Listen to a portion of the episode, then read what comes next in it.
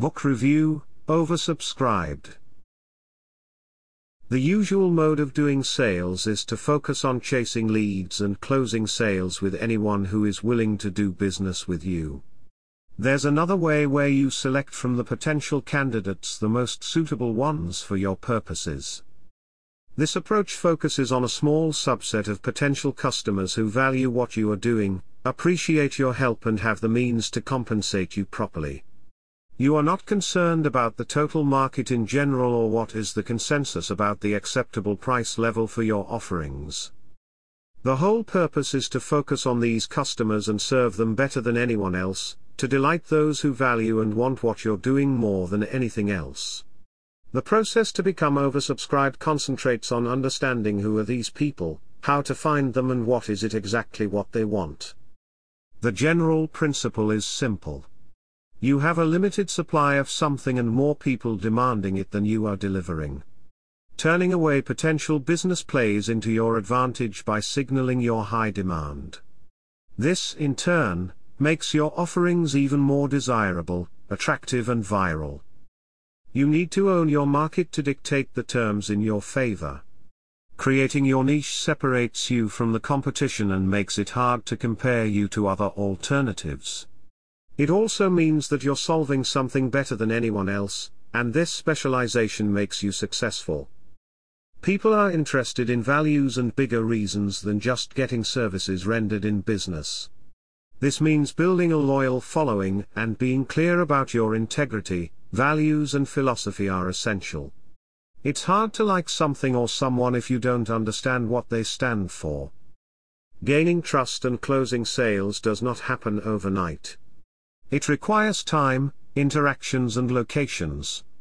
More specifically the magic formula is 7 hours of quality time with 11 interactions in 4 different locations. The familiarity and acceptance require enough contact points to work, and this can be done with media and technology.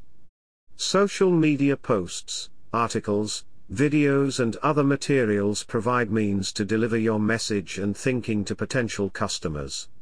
Your tweets, meetups, guest appearances and podcasts are part of the process for people to become familiar with you, like you, and finally trust you.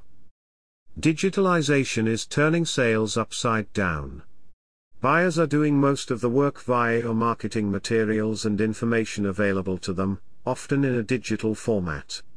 They contact you only when they have already indicated interest towards your offerings. Warming up the market is an important part of the sales process. Apple is very good at this when they are introducing new products to the market. They build up expectation and release out information gradually before telling exactly what they are selling and when it's actually available. The same tension continues with the limited supply of products at first. This way they make sure there's enough demand before starting to mass sell the products. Decision making involves micro steps that finally leads to sales. During these small steps, buyers are getting more comfortable with the purchase idea and your job is to guide them in this process by asking them small incremental commitments that serve as your sales signals. In general, there are four market positions that enable you to become oversubscribed, innovation, relationships, convenience or price. Excelling in one of these categories is hard enough and usually, this is the choice you have to make, pick just one. People are not buying what they need but rather they buy what they want. Emotions win the rational approach in many cases, and the purchase reasoning happens only after the fact. Your job is to create market conditions for buyers to take action and control the demand and supply tension to your benefit. Seeing other people wanting and appreciating what you're doing for them brings social affirmation for the purchase decision. All this is pretty simple in theory. You need to be brave enough to be different, find your way, stand by your values and philosophy, set your terms, delight your customers and embrace their successes. The harder part is to do this long enough without compromising your mission and stay the course despite the expected hardship and rough journey before the sunshine of being oversubscribed arrives.